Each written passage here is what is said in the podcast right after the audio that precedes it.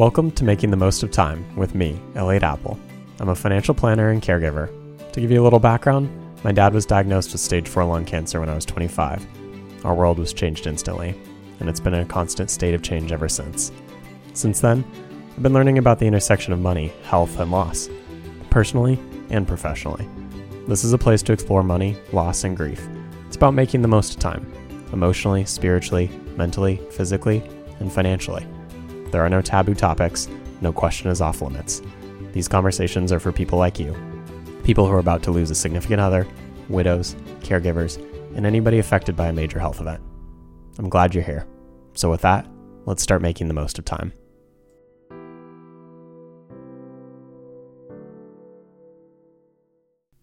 Today's conversation is on the heavier side. You might want to grab a box of tissues as you listen. My conversation today is with Carolyn Gaynor, who is a relationship director of an investment company. She's many things to different people. She is a part of the sandwich generation. She's a caregiver for her mom and a mom to her toddler, Jesse. She's married to James, does Ironman races, and also guides visually impaired athletes. Carolyn was gracious enough to share her story about her mom's Parkinson's diagnosis about seven years ago, what it was like having her husband invite her mom to come live with them, the experience of living with her mom for three and a half years, and the recent change of moving her mom to assisted living. Carolyn's never shared this part of her story, and I really appreciated her vulnerability. She describes her stress, navigating the pandemic, and the guilt associated with being a caregiver. For anybody wondering what it is like to be a caregiver, a part of the sandwich generation, or is looking for tips on how to navigate caregiving, I feel confident you'll appreciate Carolyn sharing her story and the insights she shares. I hope you'll enjoy and learn from my conversation with Carolyn Gaynor. Good morning, Carolyn. Welcome to the podcast. Thanks so much for having me. Of course. Well, I thought maybe we could just start the conversation with a little maybe professional background, a little bit about your guiding, and anything else you want to share, just for people to get a better sense of who you are. Sure. Uh, so I'm a relationship director at Avantis Investors. My job is to support advisors um, in messaging, communications, selecting investment vehicles, uh, I really see myself as a consultant to advisors. Um, so that's what I do professionally. I travel a fair amount um, and I work with advisors kind of all over the country. Uh, a lot of people, at least if anyone is tuning in from Twitter or any other social media platform, people more frequently will know who I am because I'm also a guide for blind and visually impaired triathletes. And uh, I've spoken about that pretty uh, extensively. And that's my just a hobby, just something I do for fun outside of work with uh, a lot of my good friends. Great. And how did you get started in that? Well, that's a whole long conversation. I, I mean, I really fell into it back. Uh, 2008 is when I started guiding originally. I um, was asked to just jump into a race in 2008 in New York City, and that really just kind of changed my life. I was like, well, this is what I want to be doing. So, I guess this is 14 years later, and uh, many, many, many races, including 10 Ironmans, um, and it's wow. just something I never, I never see myself um, not guiding. Okay, so you plan on doing that for life? I hope so. If I if I'm lucky enough, yeah, absolutely. Amazing. That's great. Yeah. Um, well, we're here today to talk about aging and caregiving and all the messy stuff that comes with that. I'd love, you know, you and I have talked a little bit about your journey, but I'd love for listeners to be able to sort of hear from the beginning and more about your journey and see where it takes us today, if that's okay. Yeah, absolutely. And so, you know, uh, this is definitely my first time speaking publicly about what my husband and I have gone through with my mom, but I did start sharing on Twitter about some of the things we were going through as we, um, you know, we were living with my mom and we recently transitioned her to an assisted living community. And, um, and it was amazing the response I got from folks because I think a lot of people are dealing with this and it, not many people talk about it for many reasons. Um, so I'll start from uh, the beginning. My mom is 72 and she was diagnosed with Parkinson's seven years ago. So Parkinson's generally people think of it as a, a mobility issue where you know you have tremors and things like that, um, and that's what we thought when, when she was diagnosed seven years ago. And we had always discussed having her live near one of um, her kids. So she she was living in Chicago. She was a licensed um, family and marital therapist, uh, and my mom is very very smart. She has an undergrad from Mount Holyoke, a master's from Penn, PhD from Columbia Teachers College, and a social work degree from University of Chicago.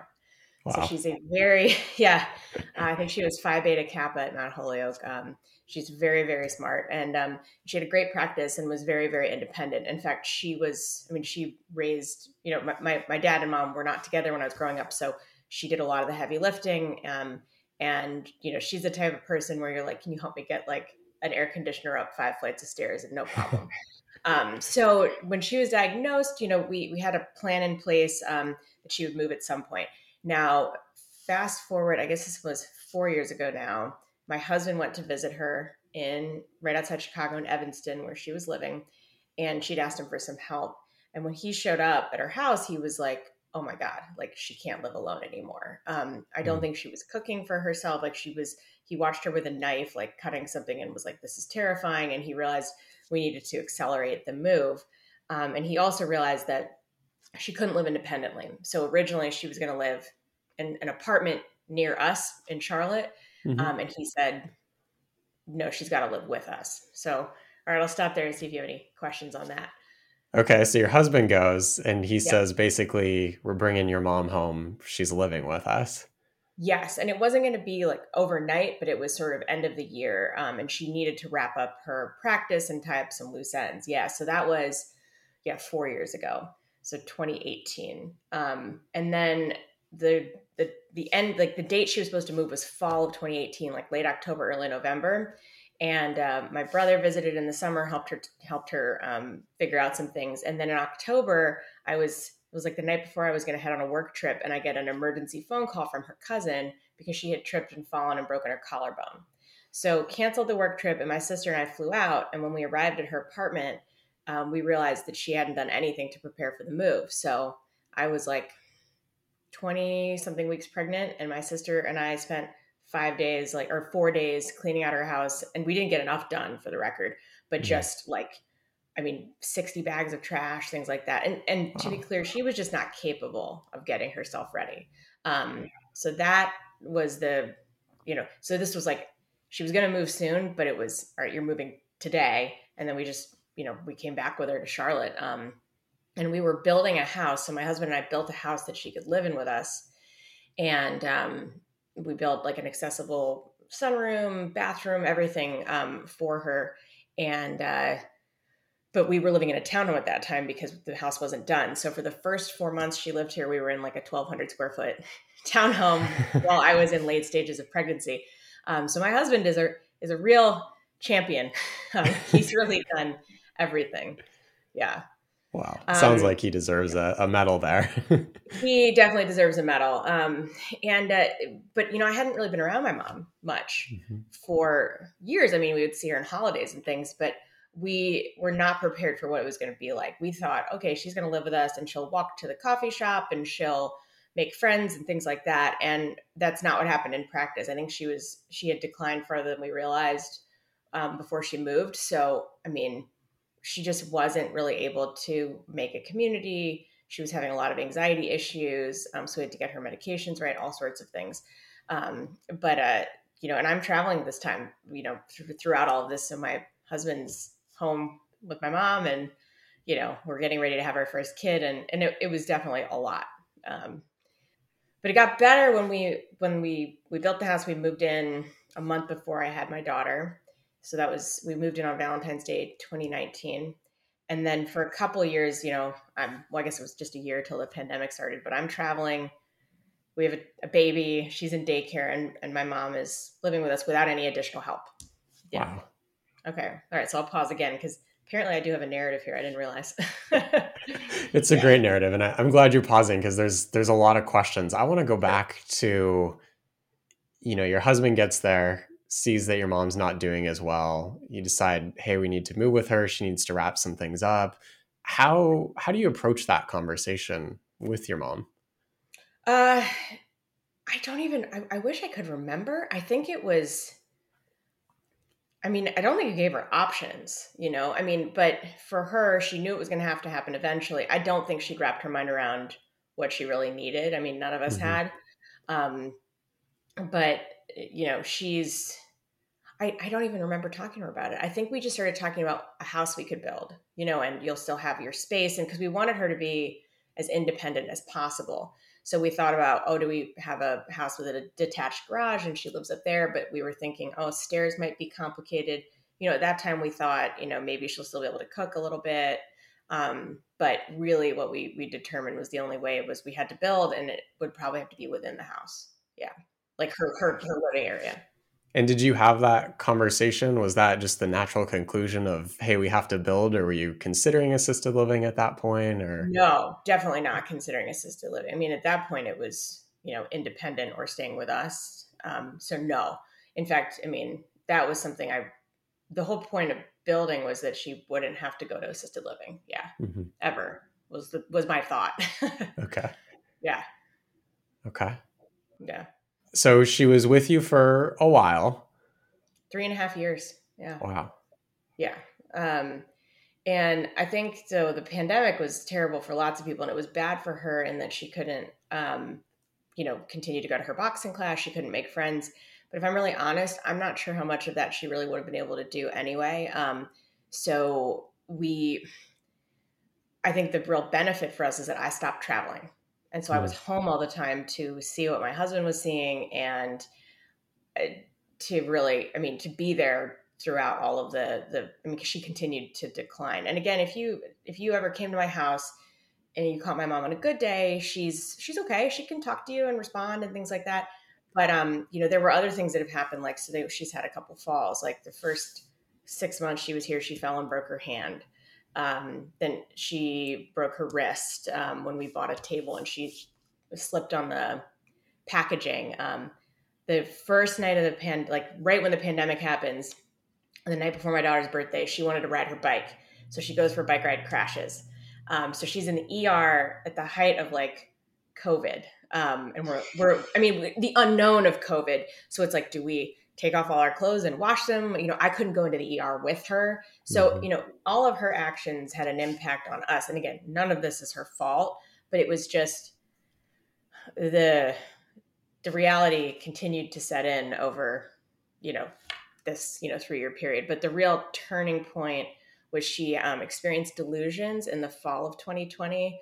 Um, and I was at that point um, you know this this was a this was a very hard time. So she really had some very strong delusions. She wasn't trusting me or my husband. She hmm. was very convinced that there were some nefarious people like living across the street that they she was going to call the fbi she thought maybe we were involved with some things. Um, thankfully we found a medication that worked. But you can imagine i mean we're just like that was a moment so fall of 2020 where i was like oh she's going to have to move out. Um, the medication controlled it but you know that was definitely one of those oh we're, we're hanging on by a thread here you know? Yeah. Um, and i'm thinking about changing jobs at this time because i was really struggling uh, at my prior employer. Not i mean the job was great i loved what i was doing but i was struggling with um, my situation. And um, so it was there was a lot of upheaval sounds like there was a ton. Yeah yeah definitely. How how do you find time for all that? Or like what what did you do to stay sane during that time? I don't know if i did stay sane. Um, you just kind of have to put your head down. Like we had a toddler um, you know james is a rock. Uh, he i'm really looking forward to giving him some peace coming up here but oh and we couldn't have people visit to help. So it was like i i, I don't actually know. I mean uh, probably didn't stay sane. but you know, I somehow I was able to keep doing my job and it didn't suffer. I honestly don't know how, but um, it was it was wild. and you can't and I don't I I never wanted to embarrass my mom. So it's so I've realized now that I wasn't even really talking to friends about it. Like I would tell them what happened, but I, I gave you her background because it's like it's important for you to know how like capable and educated and competent she is mm-hmm. yeah you lose a lot of that when when you face oh, yeah. a major illness yeah oh well and it's a weird one like it's not dementia it's not um it's not like she forgets who we are. It's more like um, she can't do things. You're hearing a break in the conversation right now because Carolyn let her emotions flow through this part, and I'm really glad she did. And we had some back and forth conversations about what would be edited out and what wouldn't. But as Carolyn said later in our conversation, people need to understand what this is like, you know? So the only part that I edited out was our conversation about what would be edited out. So it wasn't really much, but I wanted to provide some context about why the conversation is picking up in a slightly different spot. I've never told the story. I might change my mind, but I've just never told the story from like start to finish. And when you think about what you actually went through, it's a lot more than you realize. And, you know, James is the one that was really like picking up all the slack, you know? And he was the one like banging on the table, being like, we need more. Um, so at that point, so like that fall, we started looking into caregivers, and I remember going on care.com and being like, we need someone for like, oh, just to go on walks with her and like spend some time with her because she's isolated, you know? Yeah. Um, but very, you know, so that year, I think I was just in denial, and my husband has said that a lot. Like, you know, you and your siblings just didn't, didn't see it, and I saw it for a year and a half. Like, I knew where this was headed, um, and uh, he was right. And so, like, I have a lot of guilt around that because he was really like holding down the fort and just feeling like he's screaming at the top of his lungs and we're all sitting here saying she'll be fine. She just needs to do this or this or this. Not not that she would be fine but that it was fine for her to stay in the house. Um, hmm. so we started looking for caregivers but i was also worried about bringing caregivers into the house because absolutely. Yeah. You know but also i didn't know what to look for. Um, so eventually flash forward to the fall of 2021 we finally hired um, we started we started the process of kicking in long-term care. Uh, my mom's advisor was like i mean she knew all the insurance. I mean there's no way i could have done this without her. Yeah. um, so it was uh, we started the process of doing long-term care. We started looking into caregivers um, and she, we finally brought this woman into the house um, but when when we did it was you know six hours a day because it's weird. She goes from spending all of her time by herself to suddenly there's a woman with her all the time. Always. And yeah but i remember being on a work trip in new york and um, she uh, i get a phone call at seven in the morning. I'm on a run in central park because my mom was like i don't I, she's a terrible driver. She's gonna kill me. Like you know and this woman's on her way to the house and i'm like mom do you want us to fire her you know, and and so there was it wasn't just oh there's a caregiver and suddenly she has help. Um, you know, come later on she changed her mind. She wants Jennifer. She's Jennifer's still working with us. It's great. Um, I mean Jennifer is amazing, but it was just it was still these emergencies. Um, and there was never a real emergency, but it always felt like that to my mom. It's a huge adjustment. I mean, it's. It's one of those things where you you have care, but even if you have care, it's the adjustment of hey, is it working for you and James? Is it working for your mom? Is it, yep. you know, and as care needs change, are they equipped to handle that? And how, how does that transition work? Yeah.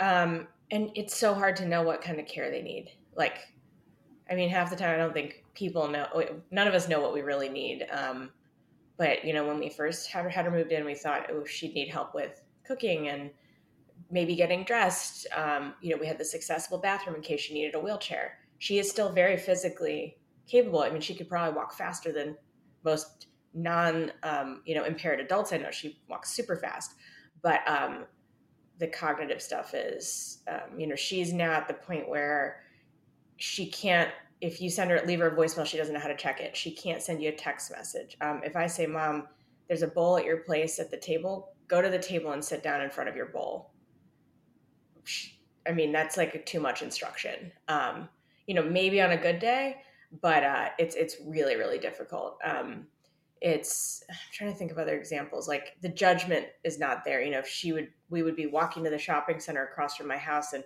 she'd want to, and she'd come with us, but maybe she was behind or she was trying to catch up. She'd just run across the street and run a traffic. You know, not, mom, why didn't you look to see if the light was changing? You're just not mm-hmm. thinking, and then you know, we're dealing with a toddler who has crazy strong emotions, completely irrational, um, you know, best kid in the world, but just a toddler. And yeah. so you're trying to watch a toddler, and then you also have to worry about what's happening with mom. I mean, it's just so challenging. Yeah. yeah. It's impossible. Yeah.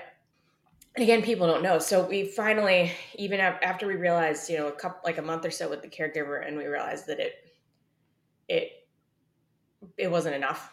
Um, mm-hmm. She wasn't making friends. Like she was going to her boxing class a couple times a week, and she had a Zoom thing that she did once a week, but there was no community. And James and I were so exhausted that, um, you know, if she were, we didn't bring her places because again, her endurance is like shot. You know, we took her to mm. Asheville over the summer and by the end of I mean my mom and I went to the Biltmore and you know we used we had you know the the buses driving us around and stuff like that. By the end of like an hour, it was you know she couldn't do anymore. You know she had to go back and be somewhere in air conditioning. She had to maybe lie down or sit down. So even if we wanted to take her to do things with my toddler, it's her stamina is so much lower that it's it's just really difficult. So I just felt like we get to do these things with Jesse, my toddler. We can't bring mom. We don't have the energy to bring her. And it was just, she's just not living a good life right now. Yeah. Um, so that was, that was hard. So that's when we were like, okay, if we find a good assisted living community, um, she'll have a life, she'll have people to interact with, and it'll give us the ability to have more energy to do fun things with her. Um, and my biggest fear was that if we try to get her into assisted living, they'll say, no, no, no, she has to be in memory care. Because I want to differentiate. Assisted living is you can help to, with day to day tasks. Memory care is you have to have a, you know, you are under lock and key because it's a lot of people that wander, people that aren't safe to be uh, on their own at all. Assisted living has a decent amount of independence. Memory care absolutely doesn't. And I was so worried that somebody would say, oh, she's got too many cognitive issues and but you can't have her in in assisted living. Yeah. And were you able to find that place? Well, we did. Um, so again, my advisor um, and my mom, my mom and I have the same advisor, and um, so she was amazing. Um, she actually, and I, I don't think there's any reason why I can't say her name. So Morgan Rochard, as many many people on Twitter know her, but she flew down in January and actually visited assisted living places for me because I was just like if I'd gone into one of the places that was maybe, you know, not as nice, and if I'd seen that we were even thinking about putting my mom in a place like that, oh, no, it would have been uh, terrible. So uh, she looked at a few places, and we narrowed down on one, and it looked it looked really nice. Um, and uh, and we took my mom, and she chose the actual apartment she was going to get to live in. It's really close to my house. Um, and they once we had decided things moved really quickly which was kind of terrifying but they were like if you once you've decided and i do agree with this if you don't move relatively quickly it's just hanging over their head. So we picked the place and then we moved her like a month later. Mm. um, and that was just wild. Like it was just all of a sudden there are movers here. Yeah. How, how did you prepare for that move? I mean she's been living with you three years or so you know it's a lot of time together. Um we talked about it. Like i would just bring it up all the time and i would bring up you're going to be here a lot. Here are the benefits. Um you know things we things won't be as tense with me. They won't be as tense with james. Because like if i'm totally honest i was not pleasant to be around for her. I'm i'm very direct generally um and uh eh, but she's my mom. You know how we all are with our parents. We're much more like mm-hmm. you can be really hard on the people that you love the most. Yeah. And I was just tired of um, being so hard on her. And, uh, and James was just so stressed out. And again, meanwhile, we have a toddler. I did an Ironman this fall. I don't even know how I was able to train for that with everything. Um, and we have really demanding jobs. Um, and it's so it was just you know i was really i was so tired of feeling short with her. And so i would talk to her about how um, this was going to allow us to have better time together. Like for instance her 50 year reunion is coming up um, in may and like the thought of taking her for four days after she's you know with us all the time, I was like, I can't. I was like, call my brother and I was like, please reserve this weekend because she can't even fly anymore. Um, so actually, that's probably another. This is this was a real turning point over the summer when I when I did my, or the fall when I did my Ironman. We sent her to stay with my brother because it was just too much for James to have like a week um, with Jesse alone and mm-hmm. my mom. And on the way back, um, she lands at you know nine o'clock at night, and we have these people. You can get people to wheel um, an elderly person or anything like that to the to the gate.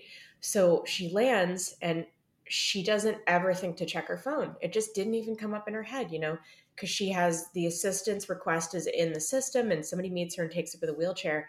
But instead of taking her in the wheelchair and bringing her out to, you know, where I was going to meet her, they brought her to some random gate and left her there. So she was essentially lost in the Charlotte airport and I'm there trying to pick her up. It was one of the worst things i'm like screaming at people you know I, I, would have ended up viral for just being so you know upset in public because they lost my mom in the charlotte airport. It was terrifying and i called her probably 50 times you know and finally they figure out where she is and they bring her back because she's at an a gate and she'd landed in like d. I have no idea why they thought to bring her there but she didn't think to answer her phone. Um, i don't know if it was on vibrate but it was on. Um, but I just was like, she doesn't even think. Like she doesn't. A didn't even think where they where they put me is wrong. I wonder where Carolyn is. She didn't mm-hmm. think to even look at her phone. I was like, oh, this is this is not good. You know, um, the, the judgment part. Um, so it was that was when we realized she can't even fly alone, even with assistance. So whoever was going to take my mom to her reunion was going to have to fly here, pick her up, fly her to the reunion, and come back. Um, yeah. So anyway, a huge ordeal, but like I'm not going to have my mom miss her reunion. Um, so we, but now, so she's she has been in an assisted living now for a few weeks, and now it doesn't feel so bad. Like I'm 100 percent taking her to her reunion. Um, but uh, oh, but I, I do want to address one thing. It's a little bit of an aside. It's probably just a couple months back. Um, if you have any family members that are going through something like this, um, don't I had people, most people in our lives were very supportive. Like, you should have done this ages ago. I'm so proud of you and James for what you've already done. But I got an email over Christmas from a relative whose um, whose sister took care of their mom. Um, so their mom lived with them until you know she was 90 something and she passed away. I got an email from her that was like the most devastating thing I've received. It was essentially, you know, because I was sending messages to, you know, because this is not just communicating with my siblings, this is telling extended family what's happening. And I sent some messages to a, a group of folks being like, things are really bad. Like, we need people to come visit, things like that. This was before we kind of made the move to assisted living. And I don't, I'm sure I could have written those messages better. I'm not perfect here, but I was really trying to sound an alarm bell. Mm-hmm. But this woman sent me a message basically saying that her mom's biggest fear was going to assisted living and how terrible it is to send somebody there and like her you know she just saw people in wheelchairs being left to themselves. And she basically sent me an email that had my absolute worst fears of what a move to assisted living would be like. And she sent this to me in an email without even like talking to me. I mean i still can't get it out of my head. So what i'm going to say to all of you is don't ever insert your opinion. Like you don't know what's going on. And what she and her sister dealt with was completely different. They had grown children, their mother had no cognitive issues. It's a completely different story. Like my mom is 72, I have a toddler, and, you know, we needed more support. And uh, we absolutely yeah. wanted her to stay with us as long as we could. But I mean, I uh, I'd like to think I don't care what people think, but I, I certainly do. But that email, like it, it was burned into my brain. Like Mm-hmm. I'm still so hurt by it. And uh, I'm trying to get past it, but I'm just, I just want to share that because if you ever know anybody who's going through this, like the decision to have somebody not live in, in your house is, it's a really, really hard one to make. Yeah. Yeah. That's, that's an awful email. And yeah. three year three years with you and James. I mean, what what a gift! I'm, I'm, counting those six months. yeah, three and a half. My my mistake. Yeah. But it's not and that's the thing is i thought okay so she'll move and and things will be a little bit less stressful but one of the things i wanted to do is to share some of the things like i didn't even realize when you you move so they'll send you a bunch of emails they're medical forms and and i thought they would at least sort of like lay it out for me and there was a docu-sign which i completed but there was also a medical form that i missed hmm. didn't realize um, that it was due because it was sent in a separate email. So four days before she's supposed to move, I find out that I have to go get this completed by the doctor. And so I send it to her primary care doctor and they filled it out wrong. So they sent it to this assisted living place and it said exhibits inappropriate behaviors. And they also checked that she needed skilled nursing because the way the form is written is just really difficult. It has like a very tiny box that says ALS, like or assisted living or something like that. They didn't I don't think they'd ever filled it out before. So I get an email two days before she's supposed to move in saying we can't accept her because of the way this form was filled out.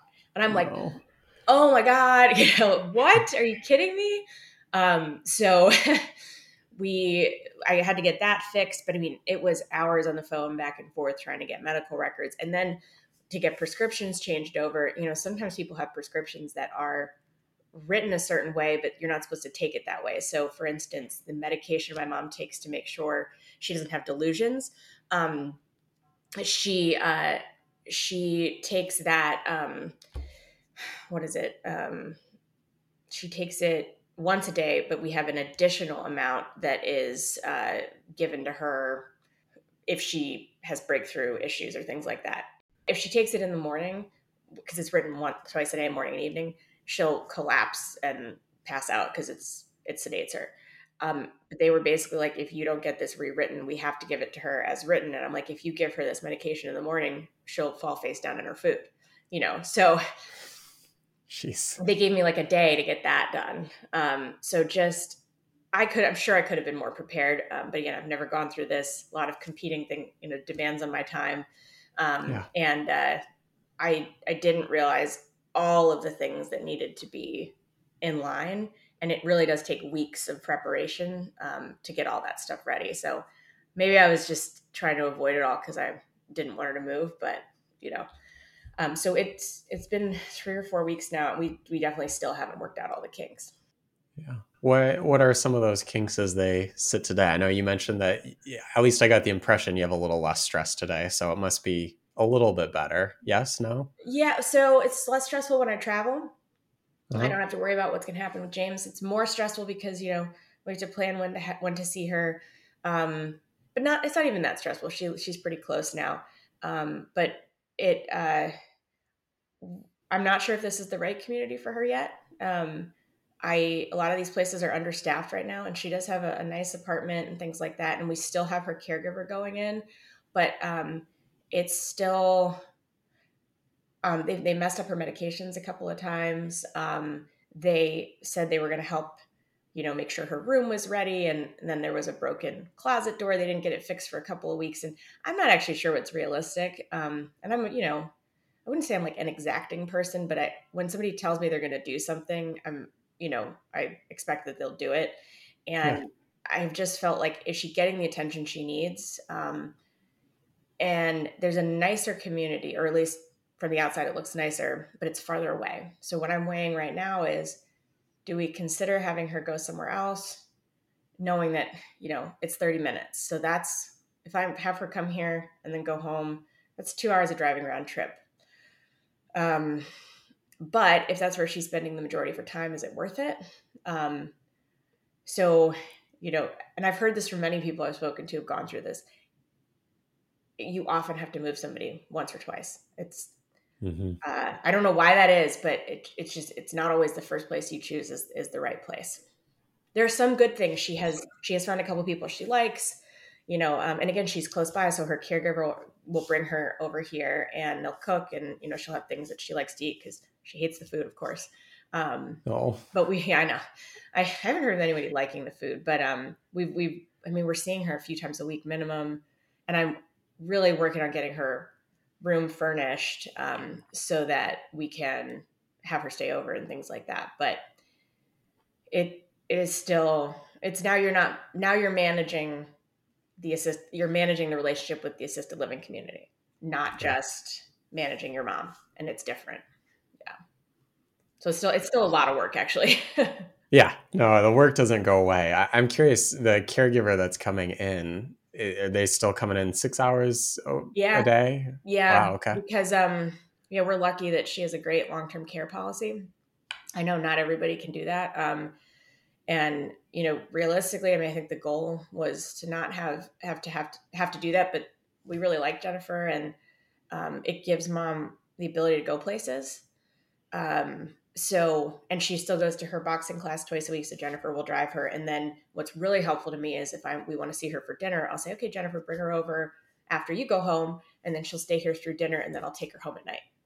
So that's, that's super so helpful. nice. yeah. Oh my gosh we're very very lucky to be able to do that so are you considering new places right now for assisted living? Are you giving it more time? How how are you thinking through that right now? And how are the family dynamics? Is it just you making the decision? Is it multiple people?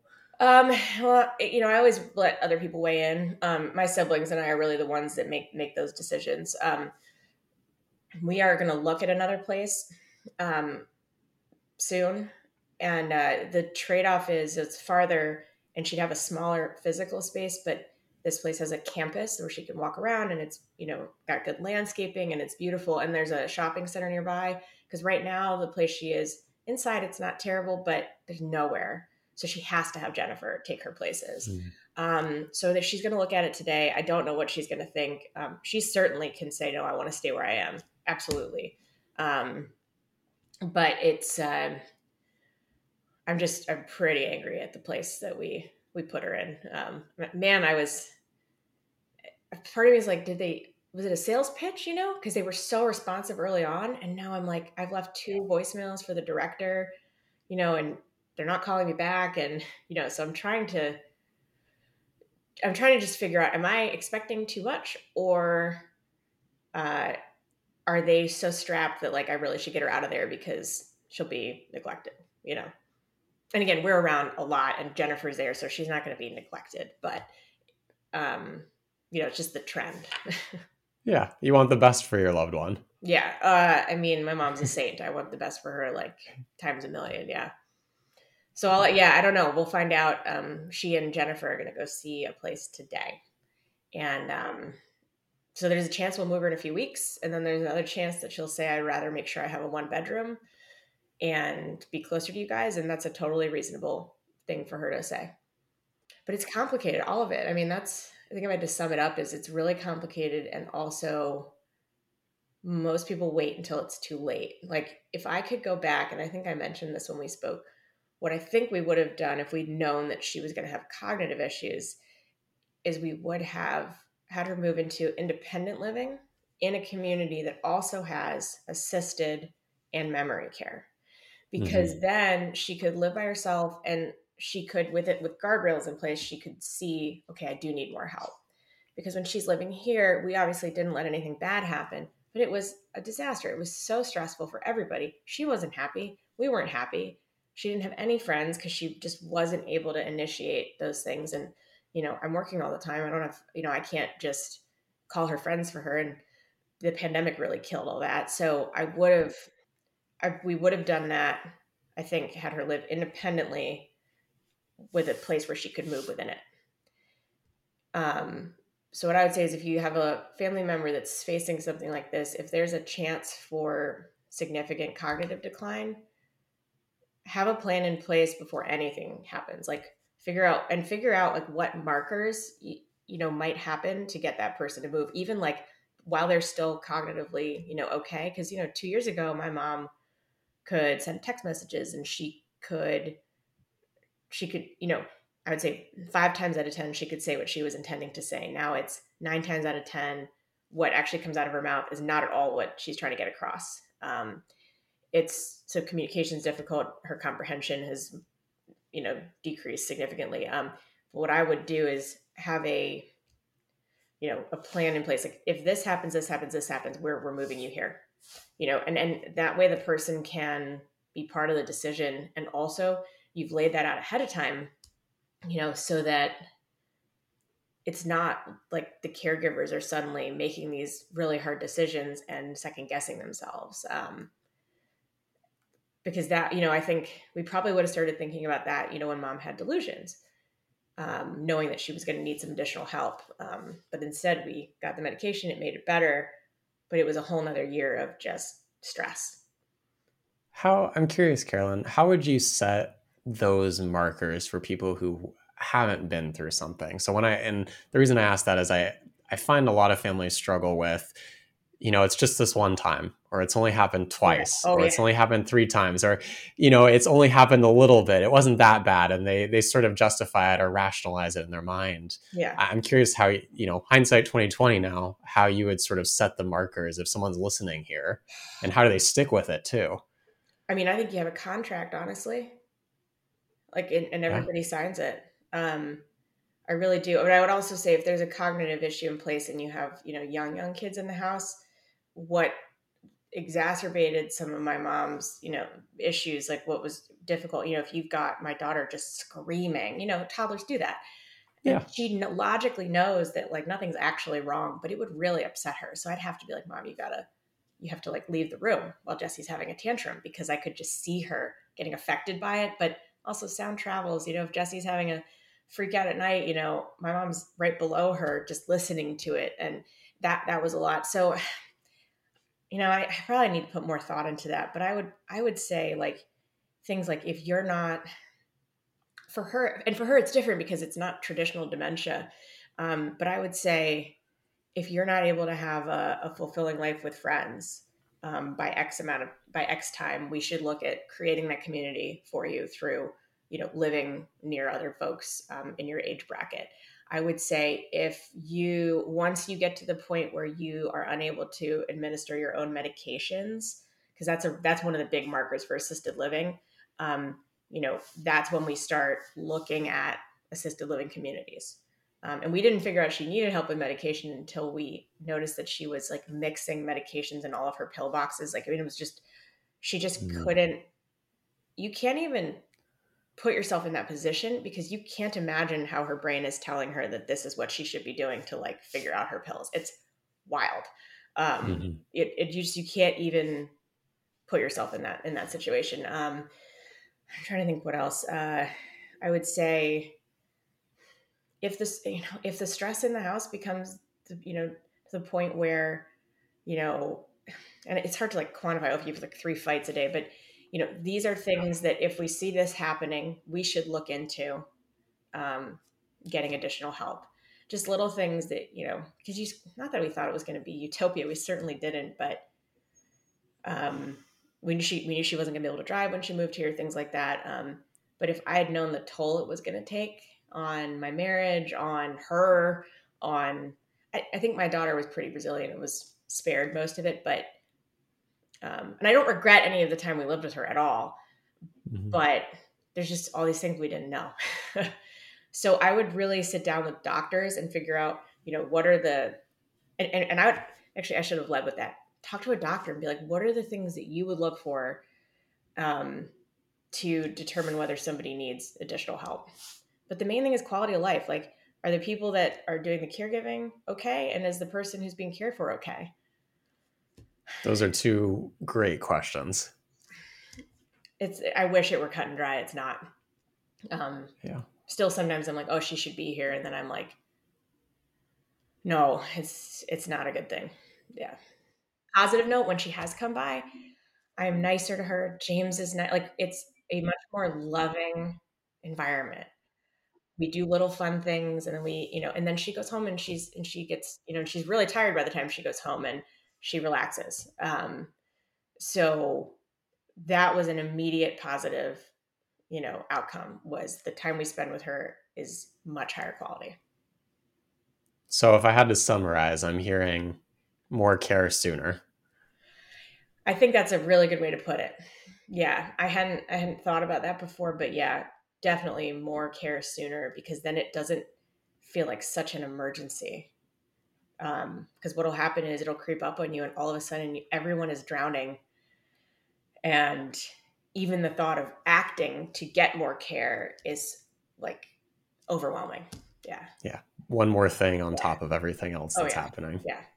100% um, but uh, I'm, I also I'm happy to talk to people that are going through this. Um, I'm definitely a living the sandwich generation. Um, but you know, the one other comment, and I've kind of touched on this, but just know that even if somebody has a parent in, uh, like, no longer in their house or they've moved a person, it, it still is a ton of work. You're still a caregiver. It's not like because she's not under my roof, um, I'm not responsible for her because I absolutely am coordinating her medical care, dealing with caregiver, assisted living community, making sure she sees friends and family, making sure, you know, our house now, I mean, one of the benefits is now we have a room, her space that we built for her is now a place where her family members can come stay with us for as much as time as they want to go visit her.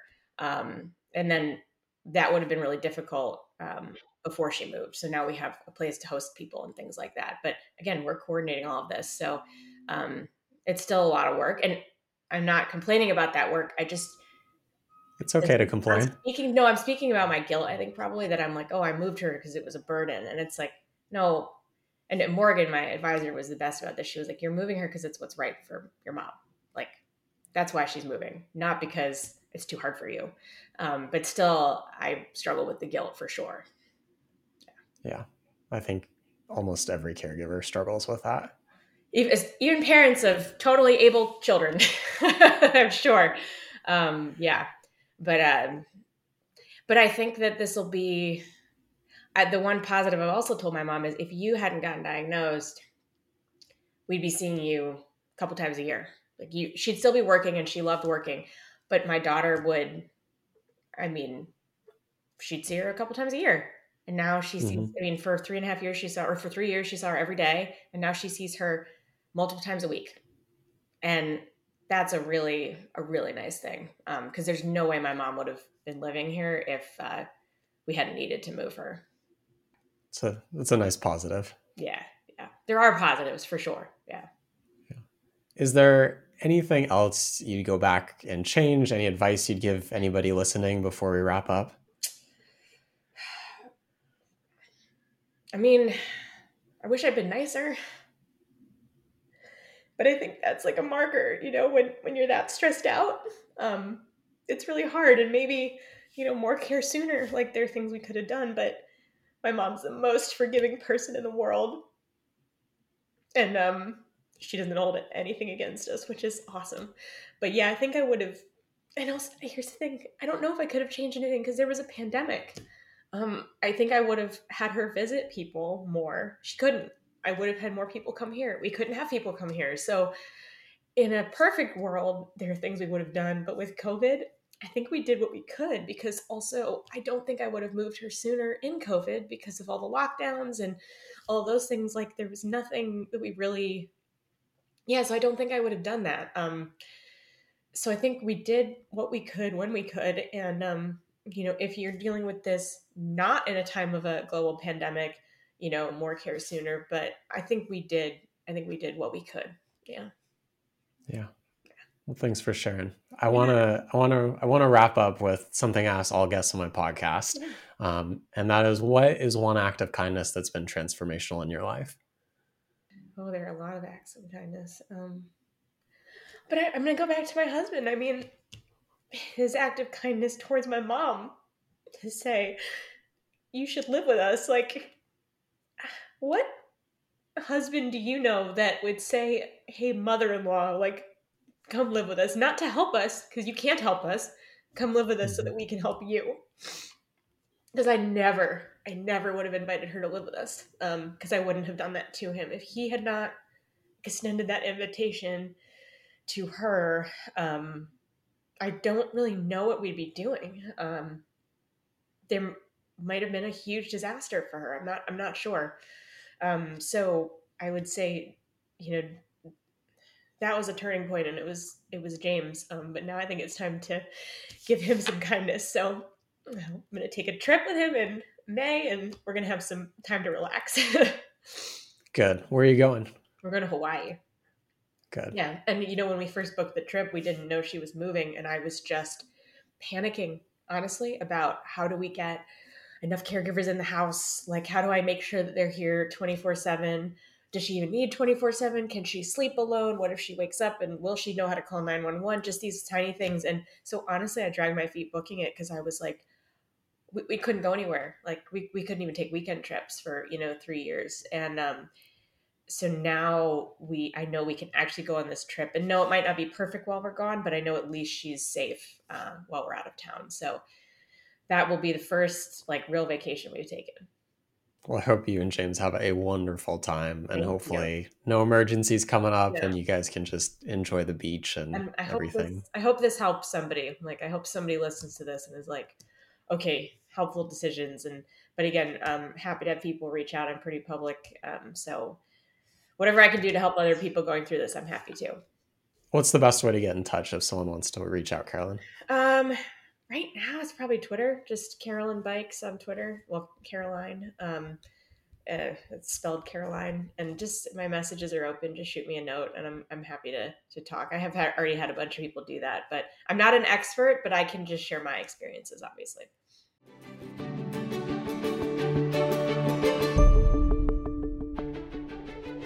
Elliot Apple is an investment advisor representative of Kindness Financial Planning LLC. However, in hosting this podcast, Elliot is not acting as an investment advisor representative individually or on behalf of Kindness Financial Planning. The information and opinions in this podcast are for general, informational, and educational purposes only and should not be considered investment, financial, legal, or tax advice. Opinions expressed are as of the date of publication, and such opinions are subject to change. No representation is made as to the completeness or accuracy of the information presented. Any past performance referenced is historical and no guarantee of future results. All indices referenced are unmanaged and may not be invested into directly. All investments involve a certain level of risk. You should carefully consider if an investment is suitable for you before making an investment. Please consult your legal, financial, and other professionals to determine what may be appropriate for you.